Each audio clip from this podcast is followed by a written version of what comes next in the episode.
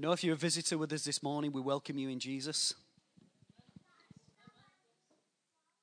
We make no apologies for the way that we worship. We make no apologies for the declaration of His word. We're passionate about loving Him, about growing and having fruit on the tree. That we bear much fruit. John 15, is that not the cry? As we allow Him to prune us, to change us, and as a gardener has His hand upon our lives, He develops us and changes us. He nurtures us, He grows us, He knows when to stick us in the greenhouse, when we can face the frost. But either way, whether it be in a greenhouse or out, we've remembered this morning, your grace is sufficient for me. Amen. Okay, let's come around the word. If I said to you this week that it was like trying to shoehorn something in for Sunday morning, that's the kind of place that I've been. I've talked myself in, I've talked myself out. I even talked to Andy about saying, Andy, this is what I'm thinking. Andy said, You're nuts. I told Pastor Tony, and he just went, Right, I'll listen to the CD. And you kind of go, you, You're all filling me with hope here. You're, filling, you're inspiring me. But this morning, what I wanted to do, my intention, I believe the Lord had laid something on my heart for the last few weeks.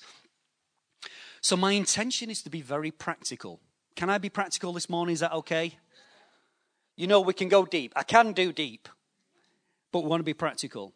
So, what we're going to do, we're going to launch from one place and then we're going to get practical in an area that I believe will actually benefit every single one of us. Is that all right? So, if I was to give you the term this morning, homie, bro, mucker, me old China, buddy, chum, amigo, pal, mate. What are we talking about? Friends. The title of our message this morning is Friends Who Needs Them? All the names were for the same thing it was for a friend. Do you know we're made for connectivity and relationships? We are a social being. We're never made to be on our own, we're meant to be together. Is it right? So, why is it as we get older do we seem to lose the ability to make friends? Oh, okay. We're very comfortable with acquaintances. We're all right with work colleagues. And we're all right to a degree with alliances. What do I mean by that? Kevin and I have a wonderful business idea that we carried out, and we need alliances, people that we can work with, they're not our friends, they're not our colleagues. They're people we have alliances with. So the alliance would be, say, for instance, a guy called Bernard Lim, a very nice guy, trusted guy from Singapore. We have taken our hard earned idea, we've worked it, we've developed it, we've even allowed him to change bits that we kind of went, What do you want to change that for? Because we're designers and we know what it should look like. And he's changed bits, but the alliance is it benefits him and it benefits us. An alliance. So we're all right with that. And we all know what an acquaintance is, don't we? The people they like, you like, but they're not necessarily your friends. And we also know what a colleague is. A colleague is somebody we work with, etc., and we do things with on a, uh, on a kind of short term basis. But they all fall short from the area of friendship. You know, I believe that as individuals and as Christians, one of the greatest things that we can model to this world is relationships that work at every level. Whether that be marriages, families, friendships, business relationships, whatever it is, we need to model that and allow Christ to be seen inside of it. One of the great stories from the Gospels is the way that when Jesus was pressed up against the water's edge, He's pressed up against the water's edge. He can't go any further. He gets into Peter's boat, and Peter's boat pulls away from the shore. The people stand on the beach, and Jesus declares the message. People allowed his business, Peter allowed his business to make a platform for Jesus to be seen and heard. When you make relationships, your businesses, a platform for Jesus to be seen and heard, God can't help but bless that. Yes? But the relationships that we've often had and we've been hurt, used, abused, let down, expectations broken. We've been kind of knocked over from one side to the other. But in John 13 and verse 35, Jesus declares this By this will all men know that you are my disciples if you have love one for another. Now, I know this isn't talking about friendship, this is talking about love one for another, but Jesus says it has to be more than words. If you're around me and if you connect with me and you connect with your God, there has to be a connectivity. God leaves his heaven and comes down to walk with man in the cool of the afternoon. Yes, he wants communication, he wants that experience. There has to be a practical outworking. Now, we've seen ourselves in transparency and openness moving from clean to pure. We see people talking at different levels about coming into the light more and more.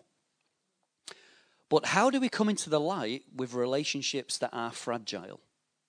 Because the truth is, sometimes you think, I want to be transparent, but who do we be transparent with? Because actually, I ain't got any mates. Am I talking to the Dream Center this morning? Would, would that be a fair assumption? If I've talked to enough people over the period of these last three months, you find that the question that comes back how to become transparent? How am I, who am I accountable to? Where do I do it? How do I do it?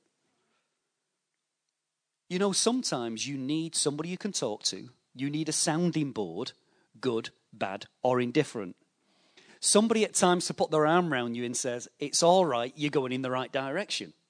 And the other time when somebody says, Yes, you are nuts. Because you know, sometimes when we lose perspective, it's very easy to go to the nutty side of the street because I get everything all wrong. I think how people must be thinking about me and how I'm perceived, and I must be the only one who doesn't understand, and I'm the only one who can't make this work because everybody else is brill, and I'm not, and God loves them more than He loves me, and I'm going to go to the bottom of the garden and eat worms. That's when you need that sounding board that says, Do you know what? You're doing all right. I don't need to hear sometimes, Well done, good and faithful servant. I just need to somebody to say, You're not nuts. I'm not nuts. Thanks, Chris. because when I was putting this together, I was surely thinking I was. But can I let you into a big secret? This is what I kind of figured out as being the big secret. Are you ready? You ready to write this down? All of you have got your pens, papers, iPads. If you've not got an iPad, it's my pad. You ready for the big secret? Friendships are made. End of the big secret. You make friends. It's not magic. Somebody is not graced or blessed with a special ability to make friends, and you can't. It's something that is built inside every single person. Inside of you is the very DNA to make friends. But I'll get to the practical bits later of why you don't. That practical bit sometimes starts with soap. But, hey, you, you might laugh. If you don't brush your teeth and you don't have a wash, you're not having a hug. Is that all right? That might be the gospel according to Phil, but I can like to keep it. For all of us who know in our group, pointy stick. And if you, like me, used to run a team when I was in my company, I used to run a team. I had that wonderful pleasure one day of being sat down in the room because we had a bunch of girls who worked in our, in our team. I said, Phil, we have an issue. What? You better have a word with your apprentice. Why? Because he stinks. Right. Have you ever had to have the conversation of sitting somebody down and telling them that their personal hygiene may not necessarily be up to scratch? It's not an easy thing, and I don't know why they ever asked me of telling somebody the truth. So we had our communal. This is it. This is the team's deodorant. This is how we got around it. This is the team's deodorant. It's summer. The air conditioning isn't working very well, but I will leave this on your desk just in case you ever feel like you want to use it. But let's start with some basics. Ecclesiastes chapter 4, verses 9 to 12. Says this two are better, one, better than one because they have a good return for their labor. If either of them falls down, one can help the other up. But pity a man who falls and has no one to help them up. Also, if two lie down together, they will keep warm. But how can one keep warm alone? Though one may be overpowered, two can defend themselves. A cord of three strands is not easily or quickly broken. A couple of points I wrote off that. It's not good for man to be alone. Genesis chapter 2. God saw Adam, said, It's not good for him to be alone. Note something for a start. He never once said that Adam was lonely. He said it's not good for him to be alone. He wasn't lonely. Why? Because he was fellowshipping with the living God. I'd like to think you wouldn't think there's a massive vacuum missing when you're walking with him. Number two, in this principle of two are better than one, look at the model that's seen in Jesus Christ. He sends the disciples out in. Okay, so we're on the page. There are often times when we fall or when we struggle. Please do not stone me for my statement. We need somebody outside of God who can help us. I know that He's my fortress and my strong tower, and I can run into Him. He's my present help in time of need. But there are times when I just need someone else. Is that right? Is, that, does anybody think like that outside of not side of the street? We need people as well as connecting to God. Amen. I have personally witnessed and know of different ministries that would propagate and say that they always have to separate themselves from people. Because if I don't separate myself from people, those people might contaminate or pollute me, and I will lose the presence of God. And you go, now you're on the nutty side of the street. Because people, or should I say, ministries and leaders need the smell of people, don't they? You can't keep disappearing to me and, me and Jesus alone, and we just think, it's all right, Jesus is my friend, but anytime I come to connect with you, I can't connect at any level because I have no personal skills. Then also, there's a point that says, Pity the man who has no one. And again, as we made the statement before, have you looked around? Because this is what really triggered off my thought process in all of this, where the transparency was concerned, and you thought, Where do I start? I'll sit in the bathroom and I'll talk to myself in the mirror.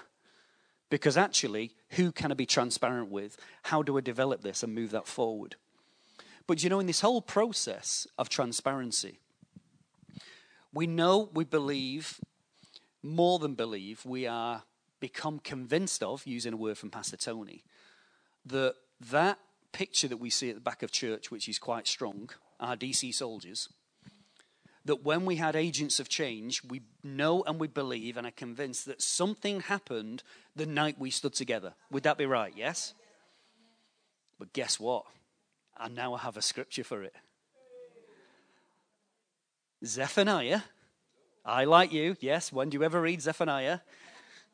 In my, in my Bible, it's page 784. Zephaniah chapter 3, verse 9 declares this. It talks about a people returning back to God, but it says this Then I will purify the lips of the people, transparency, openness, from clean to pure. Yes? That all of them may call on my name. How many? All, so there's no special ones, in the name of the Lord and serve him shoulder to shoulder. Come on. I might read Zephaniah again now. that there is a purity of lips, that they all can call on the name of the Lord, and they serve him shoulder to shoulder. We've talked about before, haven't we, about partnership and different issues. Can I rely on you and can you rely on me? And it's only really in the heat of the battle when the chips are down, we realize where people are, what they do, what they're like. You know, everybody turns around and says, Oh, yes, I'll be with you. I'll be with you to the very end. You say, Right, we're cleaning church next Sunday, and there's four of you. And you kind of go, All right, yeah, because I, do you know what? I had a life as well and I was just as busy as you, but I turned up. And you kind of think, if you can't stand with me in a simple task, I'm maybe not going to put my life in your hands and say, why don't you run away with it? But do you know what the wonderful thing is about friends? I nearly said Tigger then. My mind just went off and I'm mad. The wonderful thing about friends is that God wants them. God wants friends. Do you want me to get biblical? Okay. James 3 2 23. And the scripture was fulfilled that says, Abraham believed God, and it was credited to him as righteousness. And he was called God's friend. Very interesting note. Reason it's an interesting note is this that phrase is not used anywhere else in scripture for any other individual. Abraham had a connection with God that enabled God to say that he was my friend. Now let's put that into context. Abraham was a man who hears God. He comes out the Ur of Chaldeans. Anybody ever read Genesis? Comes out the Ur of Chaldeans with his dad, with his family. Go to a land that you do not know, but I will show you where you, where you should go. Is that Bible? Yes. So Abraham was obedient, but Abraham was also nuts, and Abraham was flawed. He lied, he deceived, he tried to work out his own future when God says, This is what I'm going to do. I'm going to give you a son. So he works out and sleeps with his handmaiden. He made a way where there was no way. I can't rely on God. I'll do something else. He gets cheeses God off so much that if you read Genesis and do your own homework, a minimum of 10 years, God doesn't even talk to him. He says, Abraham, you're a Burke. You've cheesed me off. You can sit and wait there and he makes him wait for over a decade. God does not speak to him. But yet, God says, He was my friend. So I think if that's Abraham, there's hope for you and me. The promise he made from, for Abraham spanned every generation from then to now. The promise is still being fulfilled. That by you, the seed of you, will all men be blessed. We're still being blessed today, aren't we? But yet, God says, This is my friend. So we've had a quick heads up on the character assassination of Abraham. I do believe he's made the heroes of faith. He did something right. Yes? But it's just getting to the point of it wasn't all sweetness and light where Abraham was concerned in his relationship with God. It wasn't skipping through the meadows. They had their good times, they're indifferent. But God said there was something I saw in the heart of this man that I called him friend. Now in Exodus 33 11, it declares this the Lord would speak to Moses face to face as a man speaks to a. He didn't call Moses friend. He said, I communicate with you face to face. So I put on my notes, note to self. Yeah, which is always, Phil, I'm talking to you, so don't miss out. Relationships are not a text message. Relationships are not email. Relationships are not Facebook. Even God speaks face to face. Amen. So stop hiding, come out of the shadows, and find a friend. Note to self God speaks to Moses face to face as a man speaks with his friend. Now we know that our world changes, and we know that we do things because it's, it's quick, it's easy. For all of you who think that you follow me on Facebook, can I just say you don't? Because I don't have a Facebook account. I have a Facebook account as part of our company that Kevin sometimes hides behind, and so it's me. So when he goes, Phil would love to be your friend, it's just letting you know, get it out in the open. But here's the thing I have a rule, and I say this wherever possible, I'll say it to Pastor Tony and to anybody else. If I'm going to communicate with you, only if it's if I'm pressed, will I text you.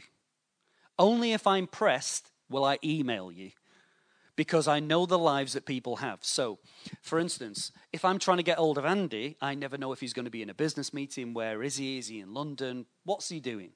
So I will normally text him or email, and he'll get back to me whenever he can. If I know your schedule, I'm going to phone you. And better still, I'll see you face to face. Do you know why? Because text messages emails and Facebook never, never give me context. They never tell me how you're feeling. I just see words on a page. And do you realize that 85% of communication is body language? So when I'm smiling at you and you're thinking, what's he trying to say from that? You've misread it. So for me, communication is always about face to face. Yes? Sometimes people will say, "Oh, you were real. You responded really quick." I responded quick because I know I can't get hold of you. I know you're busy. You've got maybe you're in work on different things, so I'm not going to get you if you get you in the day. The rest of the time, I'm going to talk to you face to face. Is that all right? You might want to hide behind your Facebook account, but I'm going to grab you face to face wherever possible. Now, Proverbs 18:24 is a great verse. It declares this: "One who has unreliable friends soon comes to ruin. But there is a friend who sticks closer than a brother. If you have unreliable friends, it's not long before you fall over. Is that right? We know the proverb if you lay down with dogs, you get. You become like those you spend your. Let me tell you this you may have been burnt, you may have been let down. Unreliable people are always unreliable. Dogs bark, ducks quack. Unreliable people are always unreliable. They will see instances where they'll change and give you a little bit, but if they're going to let themselves down, they'll let you down, won't they? The problem is, is that when you want to invest more than another individual. What do I mean by that?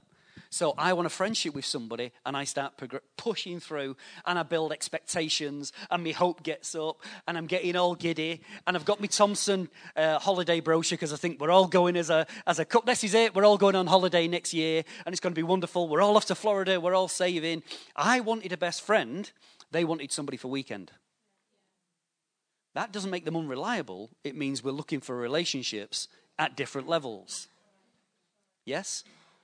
But sometimes when my expectations have been broken or been dashed, it causes me to become slightly harder towards other people around me. Yes? Is that life? Is that fair?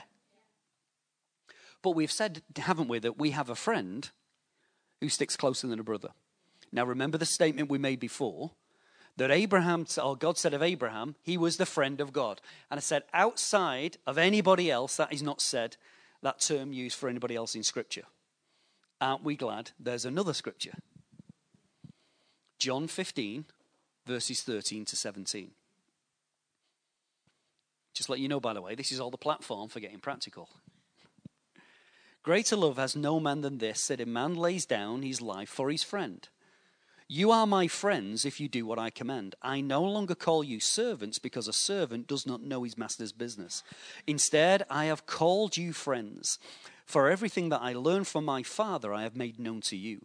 You did not choose me, but I chose you and appointed you so that you might go and bear fruit, fruit that will last, and so that whatever you ask in my name, the Father will give you. This is my command love each other. Aren't you glad that when we come into Christ, He turns around and says, I call you friends? You're not servants, you're not dog's bodies, you're not a bunch of clones, you're my friends. Now, remember what we said. The basics that I've been around Christianity for quite a while. And I generally find that the issues that people have in their life normally bear down or can be grind down to a couple of things. You've broken relationship and you've stopped doing the basic things well. You stop praying, you stop reading, you stop fellowshipping, you stop following. And as you start cutting those bits off, it's amazing how easily you can get tripped up. Things that you wouldn't even bat an eyelid at, you fall over. Now, as I said, Jesus said that I call you friends. All of you. It's not the special ones, it's not the unique ones, it's not the pretty ones, it's not the beautiful people. Now, the reason I say to you it's not the beautiful people I worked, I won't, because this could go anywhere, I won't tell you where, but in the company that I worked for for an awful lot of years, they had a rule. You know what the rule was? And this is going to shock you. It only employed beautiful people. 20 years I was there. Saying Saying nothing, just let the truth speak for itself. It only employed beautiful people. What do I mean by that? In the agency that we work for, which flagship, had the biggest brands not only in the UK but in the world. When a client walked through the door, there was an expectation of what they were going to see. Clothes had to be right. You had to wear the right clothes. Girls had to have a certain haircut. And it's terrible and it shouldn't be right, but if you got over a certain weight, there was a rule that said you no longer work there. Well, that was never a written down rule, but it was always a reason why you were surplus to requirements. If even if a lady had a baby, if she didn't shake that weight very quickly, you were surplus to requirements. Or you were put on the team that was new business. And new business always had targets that no one could ever reach. So what they always did was if you knew that somebody said, Chris, you're in the new business team, it was, I've got a month, maybe two months at best. Because in my first month, I'm going to get a verbal warning. In the second month, I'm going to get a written warning. In the third month, I ain't going to be there any longer. And there was a change. But Jesus doesn't choose the beautiful people to be his friends. Aren't you glad about that? So again, there's hope for all of us. He turns around and says, You are my friends if you do what I command you. So there's a walking in the relationship with him. Now, as a walking relationship, there is one key. It's a wonderful thing, this, about understanding people. Friends will have different levels of relationship and intimacy. Should we break down intimacy? Into me, see. Can we get any plainer than that? Into me, see. Now, there are some people that get to see everything, and there are other people you come this far and no further. Why? Because we're still developing a relationship, we're building trust. I'm getting to know you, you're getting to know me. There are levels that we have to work to. But in our core nature as people, we can have a tendency as the pendulum swings to think that when I'm everybody's mate, that means I have to understand everything about everybody. No, you don't. And if you want to start with me, you're going to get disappointed. Because we have to build levels of trust.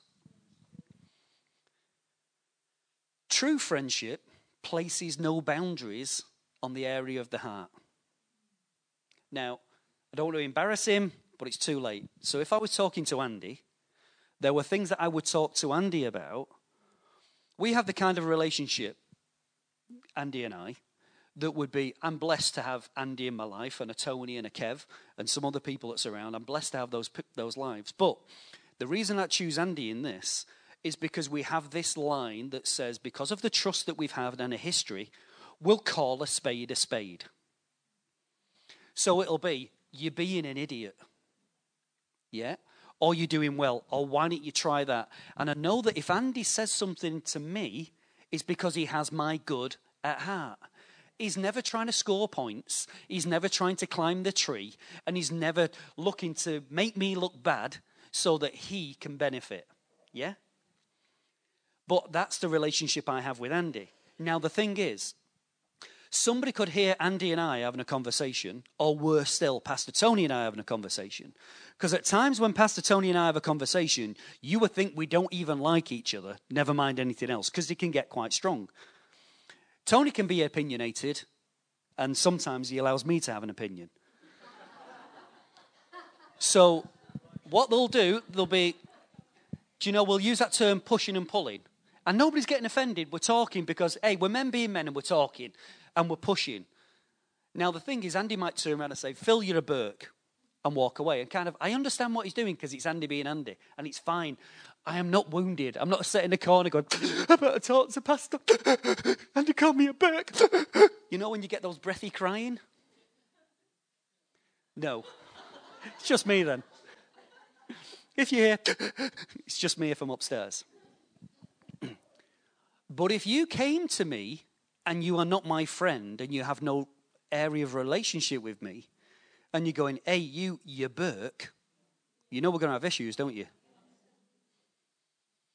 Because actually, a Burke, for Andy calling me a Burke, for him would be a term of endearment to call me a Burke. But I'm trying to just to set the pattern of saying there are levels of relationship where people can speak and people can't speak. It's not an open door for you to ever say what you want to somebody because you're going to tell them in love. I've read it and I've got a scripture that says, I need to tell you in love, and this is it. So I'm telling you, you Burke, that this is where you're getting it all wrong. Wrong. Wisdom. Remember what we've said before. We are transformed by the renewal, not the removal of our minds, yes? Lack of people skills is never acceptable. Lack of people skills, you can grow at. Lack of people skills, you can even put right on Google. Google, lack of people skills. What to do right. Find a YouTube video. Do whatever you need to do, but find out how to say hello and how to be polite to somebody else. Would that be fair? I think if some of us just did that, we might find we had more friends. Yes? Now, we said about levels of relationship. Jesus had the three, the 12, the 72, the 120, and the rest of us. Yeah? So there were levels of relationship, but he still called them friend. Now, here's something I was thinking. In Phil's Bible, I was reading the story about the three and the 12 and everybody getting sent out. And I kind of realized it wasn't all sweetness and light. And the reason it wasn't all sweetness in light is because you've got the 12 going, why have you got the three? What's going on with the teacher's pet over here? How come we're all together? We've just done the same stuff. We've just been, look, we fed the 5,000. I carried as many baskets as he carried. We've done all the gear. Now we're here, and you've said, hey, you three, the amigos, let's go up yonder and have a chat. Why have you left me on my own? Now, I don't know about you, but my level of insecurity might be growing there. I might be getting slightly cheesed off, but that's Phil being honest. You're not, you're not going to be honest because you're good Christians. But I would find it was in that level of relationship, I'd be wondering, why, if you've told us that we're all your friends, why have you got a best friend and you've got a friend? Why do I feel like I'm in the inner circle, but I'm already on the outside? You've made me feel like dirt, even though I'm meant to be your mate. But of course, no one's ever felt that way. But I realized something that even in the three, there was jockeying for position. So you got all these. But Do you know you've heard the terms the January sales pointy elbow? Yeah? When you got the three, remember why were the three the three? Why were they in a three? I worked this out myself. Not saying I'm right, but as our group knows, it doesn't make me wrong. Here's a statement. If you look at the three, the three were Peter, James, and they were all. Sorry, sorry, is that a word? They were all not just friends, fishermen, and partners in the same business. They'd already learned to win together and to lose together. They learned where they could trust each other and where they could carry stuff through. So when there's already a core, there was already a core in the group Peter, James, and John. But then I found the pointy elbows January moments. Mark 10, verse 35 to 38. Then James and John, the sons of Zebedee, came to him and said, Teacher, they said, we want you to do for us whatever we ask. Well, there you go. That's not being self sufficient, is it? What do you want me to do for you? He asked. They replied, Let one of us sit on your right and the other one sit on your left when you come to glory. And Jesus replied, You don't know what you're asking. There's the three of them, and in the three of them, two of them go, There's three of us, but we're family. Blood's thicker than water. Blow that, Peter. It's his own fault for showing off. He shouldn't have done that walking on water like and make it all look stupid. It's you and me stick. So I'll be on your right and you be on your left. We'll be your bestest mates. We'll be your buddies. We'll be the one who carry it all through. Because I'm sure we do exactly the same thing. So, like we said, the three, the 12, the 72, everyone is placing a demand on the Christ. He deals with them at different levels. The issue is we can have friendships. Now, I might be in a position where, as I've said, I've used his name before, Andy, I'll have a certain level of relationship. The reason I have that certain level of relationship is you all know, because it's been said so many times, I've known Pastor Tony and Carol since I was five. I've known Andy since him and Shirley got married, which was what, 32 years, Andy? Is that 30, say 37 years. 37 years I've known Andy and Shirley. So you might come along and say, Oh, I've got a friendship with Andy. They might be different levels. We've known him a long time, we've got history that goes on. It's not my problem if you get offended because I have a relationship at a certain level. You have to grow your own. What do we say? It isn't all about magic or somebody's got a special gift or grace. You grow friendships. So let's get down to the nitty gritty. Question to ask How do you make friends when you're a grown up? I'd like to think that's actually speaking to most of us in the room. How do you make friends when you're a grown up? Little note to self unless you become like little children. I figured something out because we've got the two boys and we've got little Roobster. Kids never have problems making friends. Take a kid anywhere, drop them into an environment, and they never have a problem. They've always got a best mate on holiday. They can come into creche and they've got, this is it, we're, gonna, we're getting married. Uh, you talk to kids, they'll be like, I've met Billy today, and hopefully it's Mary saying it. Billy and Mary turns around and go, we're getting married. It's like they just make friends, don't they? Yes? Kids make friends. They make friends. The only reason that they don't is if there is a social disorder or a learning difficulty in the child that stops them connecting. Naturally, they just go, I'm going to be Dawn's mate. Well, maybe not Dawn. I was trying to, I was being gracious, Dawn. You see, because kids don't see anything. Kids don't see colour, they don't see gender, they don't see disability, they don't see social status, they don't see wealth, they've not learned to manipulate yet, and they've not word, learned that if you flatter, you can climb the social status or social ladder. And guess what? Something else that kids don't have a sense of smell. So, when I said before about a bar of soap, maybe that's why you've got to become like little kids. But I was looking at something because I was planning this whole thing of why don't we make friends as we get older? Why does it become more difficult? So I started to plot a life cycle. Is that all right? So you can agree with me or disagree with me. This is what I put down as the life cycle. So hopefully it'll start to help us. Number one, when you're little, it's easy making friends. So when you go to school, we know that kids can be nasty as well, don't we? Yeah? I know kids are nasty. I went to school with them, right? But kids make friends. It's all like, and we'll fall out today and I'll be your best mate tomorrow. And we'll have a sleepover the day after, and then we'll set up gangs against each other. The kids are just a bit nutty, but they'll always find friends.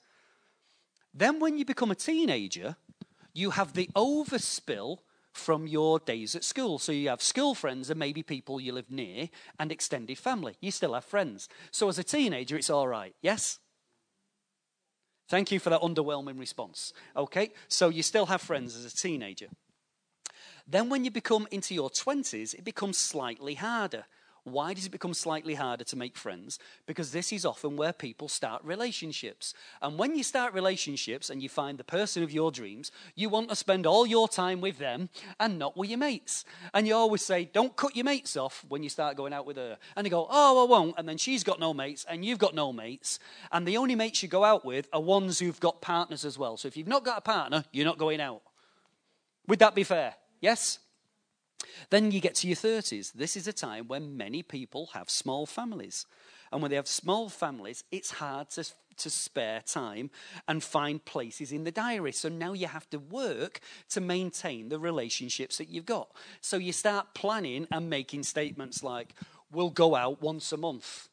So it's been through, we see each other all the time, to I kept up on Facebook and we'll go out once a month. And if somebody got chicken pox, so it became six weeks. Yes? You know, it's that kind of stuff. You're caught then into the mundane life. In your 40s and 50s, the kids are growing up and they start to make their own choices. They make choices where they say, I don't want or need you. And when you don't want or need and you look around, you kind of go, that's me and you stick, isn't it? Your friendships have become more distant. Now, in your 50s and 60s, your circle of friends, friends has already decreased. And as you decreased, you're often left with that statement of saying, well, there's the two of us, where do we go from here? Right? So you're looking, circles are all the time getting smaller and smaller. And if you get past the age of 60, uh, and you get older than that, it's on a regular basis that you always seem to start a conversation with, you know, Brian died, don't you? Tell me I'm wrong. But it started with lives that were easy and you did something natural when you're at school and then when you're teenagers and then you used all your energy making friends but normally with the opposite sex. And then as you had your family watch what happens. This cycle of life. You have a family just say you're in a family situation. You have your family with its commitments. You get up in the morning you make sure the kids are ready to go to school. You go to work, you meet your colleagues, you have your pressures and your jobs. You come home in your car or on the bus, normally with your earphones in or something else, so you don't have to communicate with somebody else. You get back through the door and you face your kids that are now screaming monsters because it's time for them to go to bed. So you deal with the screaming monsters, you're already cheesed off. You sit down because you're tired in front of the TV. You maybe check up on Facebook to see if Dawn's contacted you. So you look on Facebook and say, Yes, Dawn, it was wonderful. What are you doing now? I'm having beans on toast and all those wonderful conversations of Facebook. You go to bed, you get up in the morning, and you start the cycle all over. And you wonder why you don't make friends. We don't make time for it.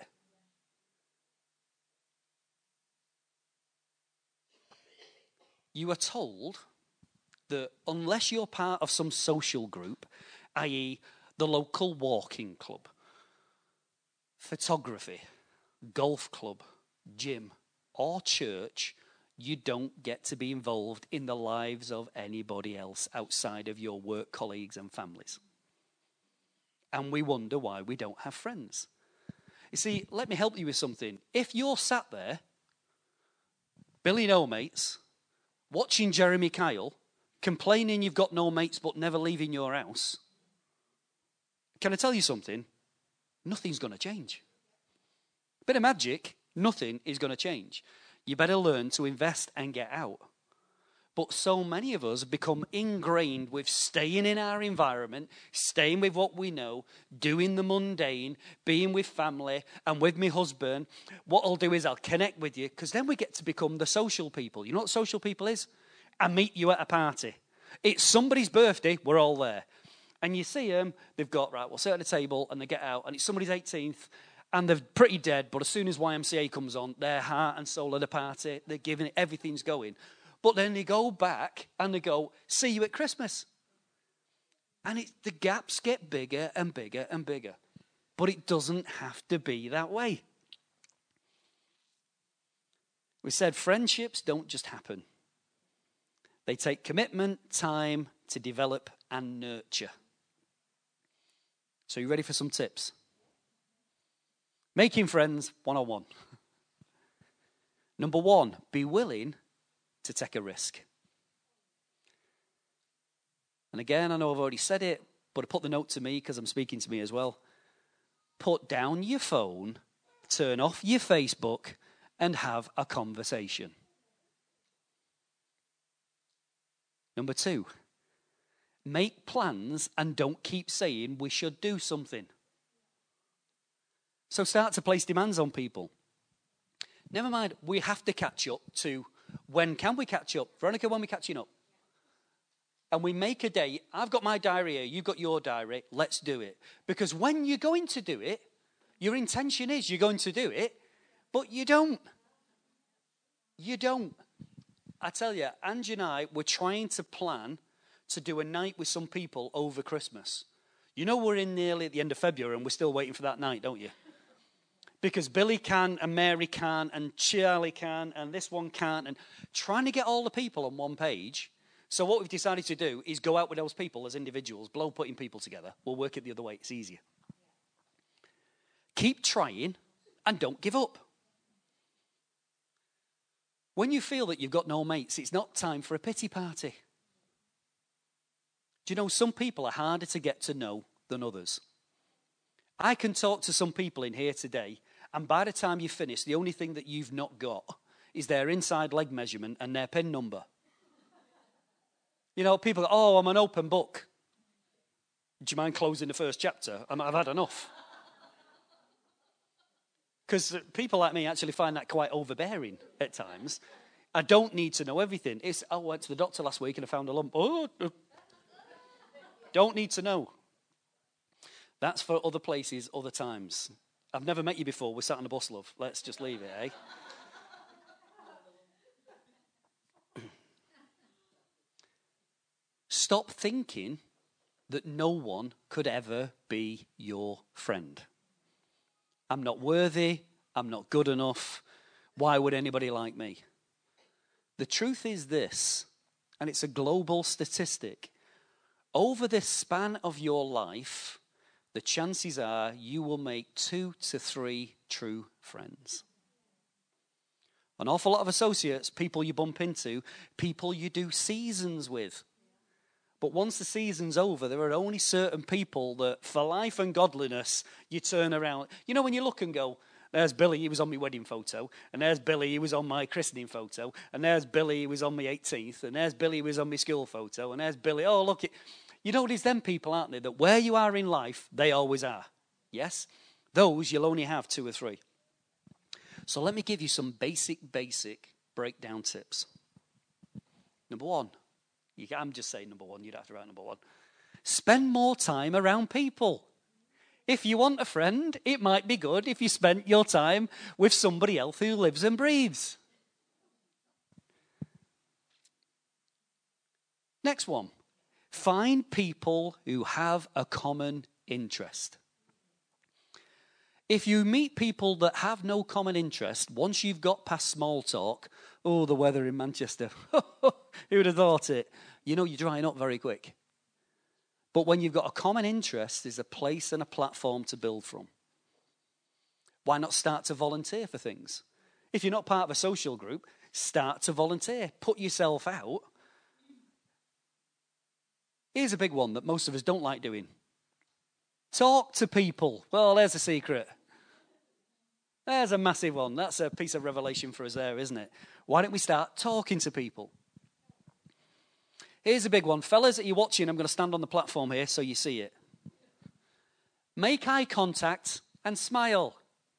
Uh, don't turn away. Don't turn away just yet. Fellas, are you with me? Still with me? You watching? Fellas, all fellas, look at me now. I need to make something plain. This is not a lady's face. And the lady said, Things you should never say in church. Remember, we're talking about just natural relationship skills. If you're talking to an individual and you make them feel uncomfortable because you let you, and you're looking and you, you kind of you're undressing with your eyes, guess what? No one's going to talk to you. Fellas think you're nuts and women think you're weird. Yeah? So you sat on your own. So I know we can laugh about it, but please, what did Job say? I made a covenant with my eyes. Look at the eyes. Yes? And for some reason, when you're undressing somebody like this, you think that they don't realize that you're doing it. But when you're checking them out, going, oh, that's not too bad. You know, the other person's going, hello, hello, I'm still here. Tell me, ladies, you've never felt that you've been violated in that way. Oh, women do it as well. So, ladies, make sure this. Next one. Too late, too late, Kath. It's, it's on tape now. The next one, this is the big one that we all hate be brave enough to start a conversation. I'm all right if you talk to me, but I don't want to talk to you. Because the fear is what we're going to talk about. What do we have in common? where we're going to do. And everybody's afraid of starting that first bit. Yeah?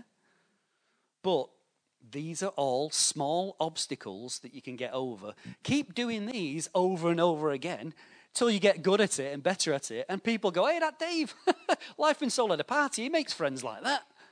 Why? Because he learns some basic skills and starts to connect with people. Also, in the connection, if you're looking for friends, the one thing to do is be genuine. Don't go with all flowery speech and, you know, you're just blowing smoke up people. Be genuine. People know when you're being a bit of a nutter and when you just, you know, you, you're just out there talking, don't they? Introduce yourself. Give somebody your name. Big one. Stop being needy. You've ever heard the term uh, an energy vampire. Do you know what one of those is? Does everybody know what an energy vampire is? When you walk into a room, you suck all of the life out of it. Everybody's like all smiling and laughing and joking, and Veronica comes in, and it's like within inside five minutes, you just kind of like, there's a heaviness that comes because, oh, have I told you about my week? My Verruca's been playing havoc with me this week. Somebody turns around and says, makes a basic statement. Oh, yeah, I went to the doctors. There was, there's always a, a story. I went to the doctors. Oh, sounds like a start for a joke, that. I went to the doctors. Where somebody comes in and they go, I've been to the doctors, I had this and this. And there's always somebody in the group who had something worse. There, there is, you know, somebody goes, you know, if you say you had a verruca, they've got a verruca on both feet. But it's amazing if you've got, oh, I've just been on a mission field, I've come back, I've got weeping leprosy. Oh, I had leprosy. This, do you know, hey, you've all met these people. The issue is when it's you. Can you recognize it and put it down? Don't be needy. There's the people that every time you talk, they want to unburden themselves. You know, the thing about a relationship is it's a two way street. And sometimes I feel like I should be getting something out of it as well. So when you come in and just giving your garbage and going on and on, there are times when you are like that because that's friendship. But if every time I meet you, I'm avoiding, you know what? I'm taking up Facebook. That's what I'm doing. Don't pressurize people into relationships. It's like, Don, be my friend. Don, be my friend. Friend, oh, be me Don. I put 14 requests out this week. Don, will you be my friend? You know what you turn into, don't you? Spiritual stalkers.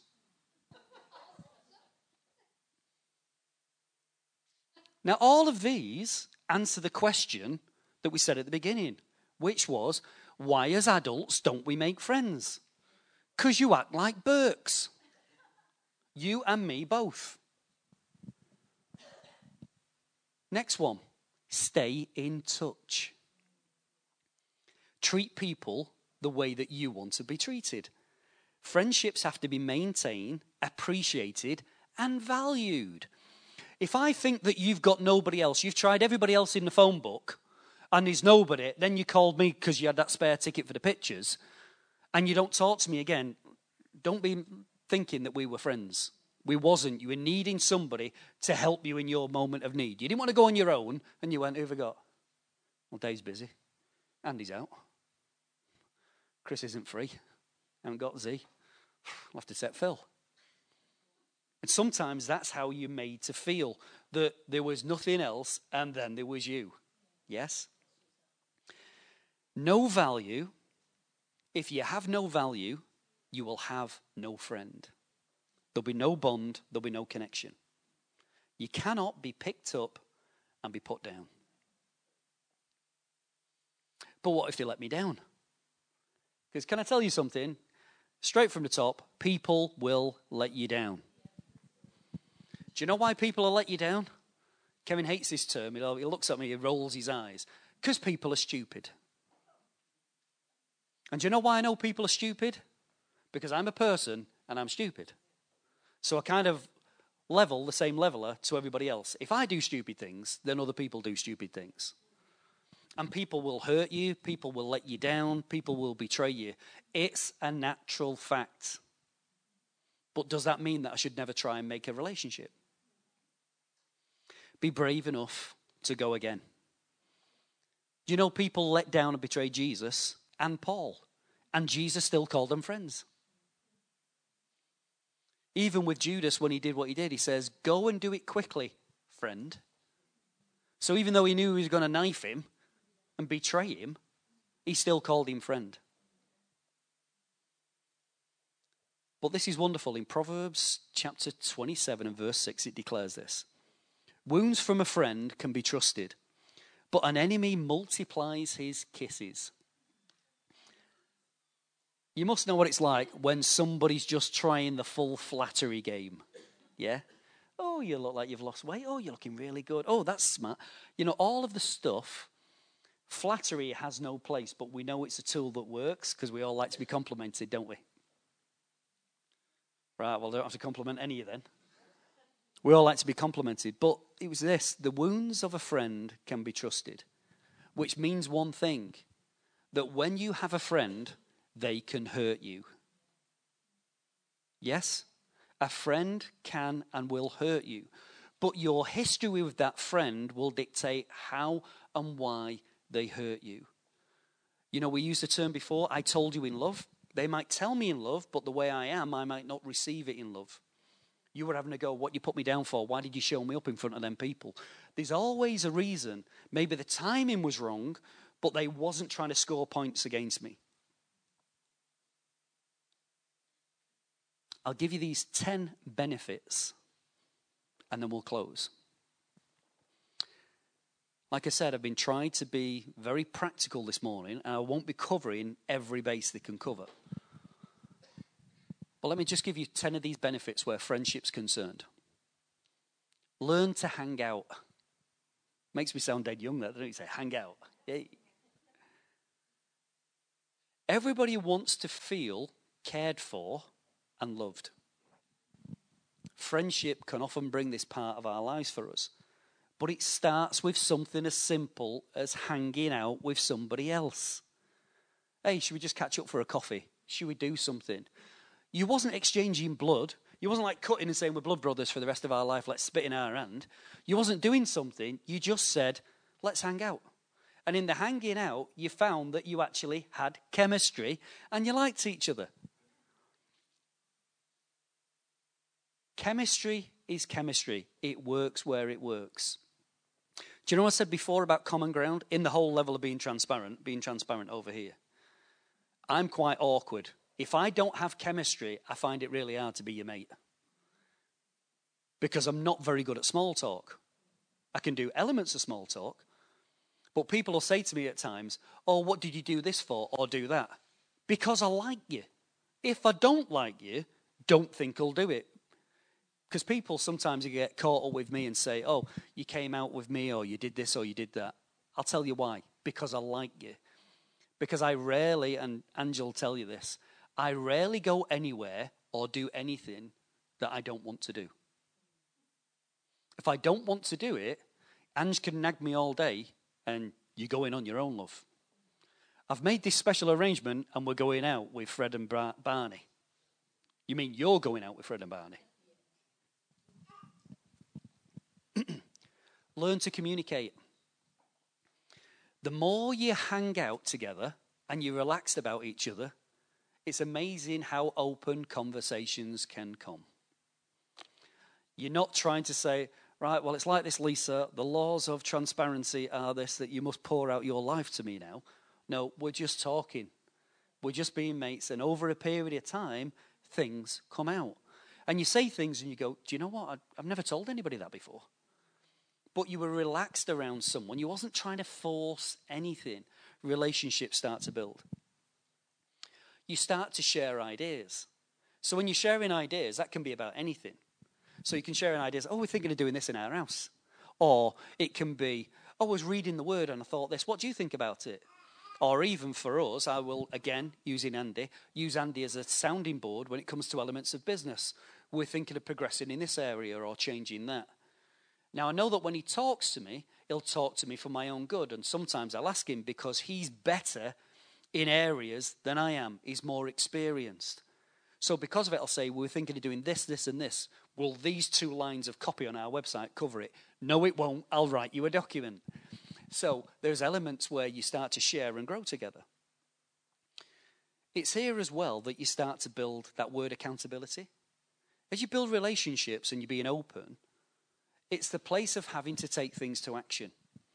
Because if all we ever do is have words, never have relationships that are being built and become stronger, really accountability is some form of charade. We get lost somewhere on it.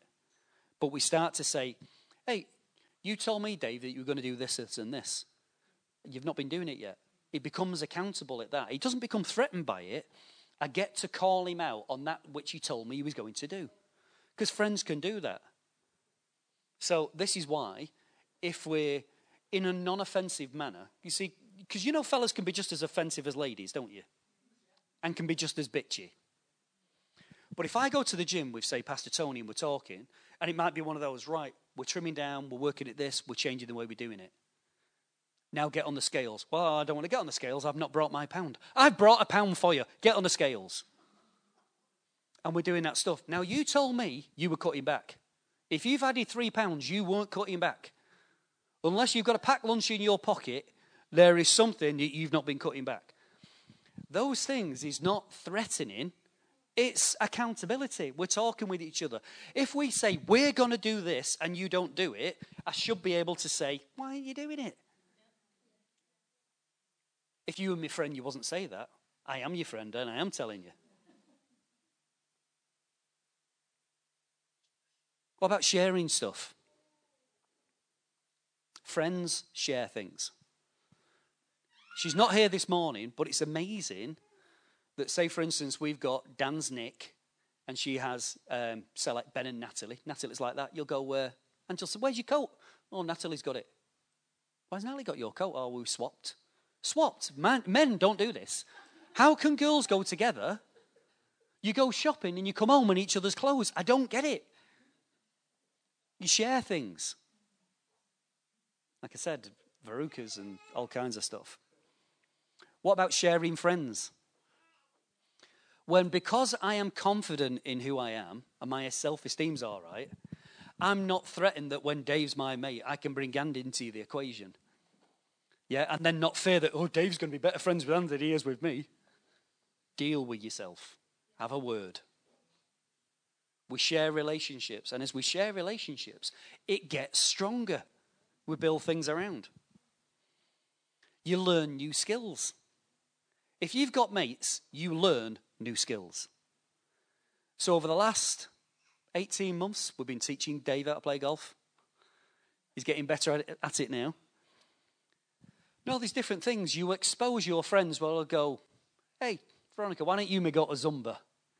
And she goes, I've never been to Zumba. Why don't you come to Zumba? I've got all the rhythm. We've got it all going. And I go, let's have a go. But she learnt something that she's good at, she likes, she feels great with. Why? Because you shared experiences as well. Yes? Something you wouldn't have done on your own, but with your mate, you'll go and do it. Some of you got no mates, have you? What about learning to inspire one another? The ability to go higher and go further. When I can look at the life of people and go, You're doing brilliant. You know, I never thought saw that in you before, but you're really excelling. And do you know what's what's hard to say at times? You're miles better than me at that. And I learn from you now. I opened the door to you, but you did it better. And how that would work and demonstrated. Remember, uh, Paul leads us in worship, does he not? Plays the guitar. Pastor Tony taught him how to play the guitar. Now, Tony goes, Paul, I've seen you playing. I will put mine down. I've taken up the mouth organ. Because Paul's miles better. It's not becoming intimidated that what you've done in your relationship, somebody else gets better at. I inspire you and I celebrate it. What about to disciple each other? As iron sharpens iron. I learn from you, you learn off me. Now, Kev's been around for, what, two and a half years now in the Dream Center. These days when I learn just as much from him as he learns from me. Because again, it's not an always a one way street. He'll see something differently. The things we look at will push and pull, will shape things together. But we learn off each other. And what about the final one? We encourage one another. Do you know there's times when you don't need another Bible verse, you don't need another sermon, you don't need some more information. You need somebody just put their arm around you and go, Do you know what? It'll be all right. And you go, Life stinks. Yeah, it stinks. Sorry, I've got no answers for it. It stinks. But do you know what? We'll get up tomorrow and we'll have another go. We encourage each other, we stand together. So, the point of everything that we've said this morning is very, very simple and very, very plain. You maybe wondered how we got there through our ins and outs. Is that all of us need and deserve friends. But to deserve and need friends and have those relationships, it's never too late, but you might have to change some things in you.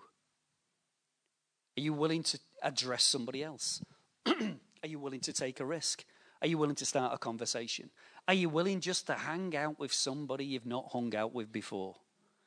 Now, in those levels where we said hanging out, communication, accountability, blah, blah, blah, you might want the end bit that says we are bosom buddies. We've only started hanging out. Why don't we start hanging out and grow a relationship together? Why don't we learn from the kids? Doesn't matter. Gender, colour, background. I don't need to be your friend because I think it scores some points and I get to know stuff if I'm your friend. Don't abuse us. We don't abuse you. Don't abuse us. We're friends because we want to be friends. And it's at those times that we grow together. But the truth is in this if we want accountability and we want transparency, we need to find somebody we can do that with. If you were one of the people that had to keep saying who are you're transparent with, the chances are you didn't know the answer because there was nobody in your life to talk to. Start to make friends. Let's build a model. Let's show the world relationships that work, relationships that are true, relationships that can go on, go deeper and deeper. If we have clean lips and call on the name of the Lord, maybe it's something we can stand shoulder to shoulder. But I'll give you this final caveat and then I'll finish. The caveat is this I know that platonic relationships can happen and occasionally do work. What's a platonic relationship? A platonic relationship is me as a man here being friends with Veronica outside of her husband. It doesn't normally end well. Warning, warning, flashing light. If I, as a man, have a relationship as a friend and a close friend and confidant with another man's wife, it's not good. And vice versa. If you, as a lady, want to talk to me, you talk to me with my wife.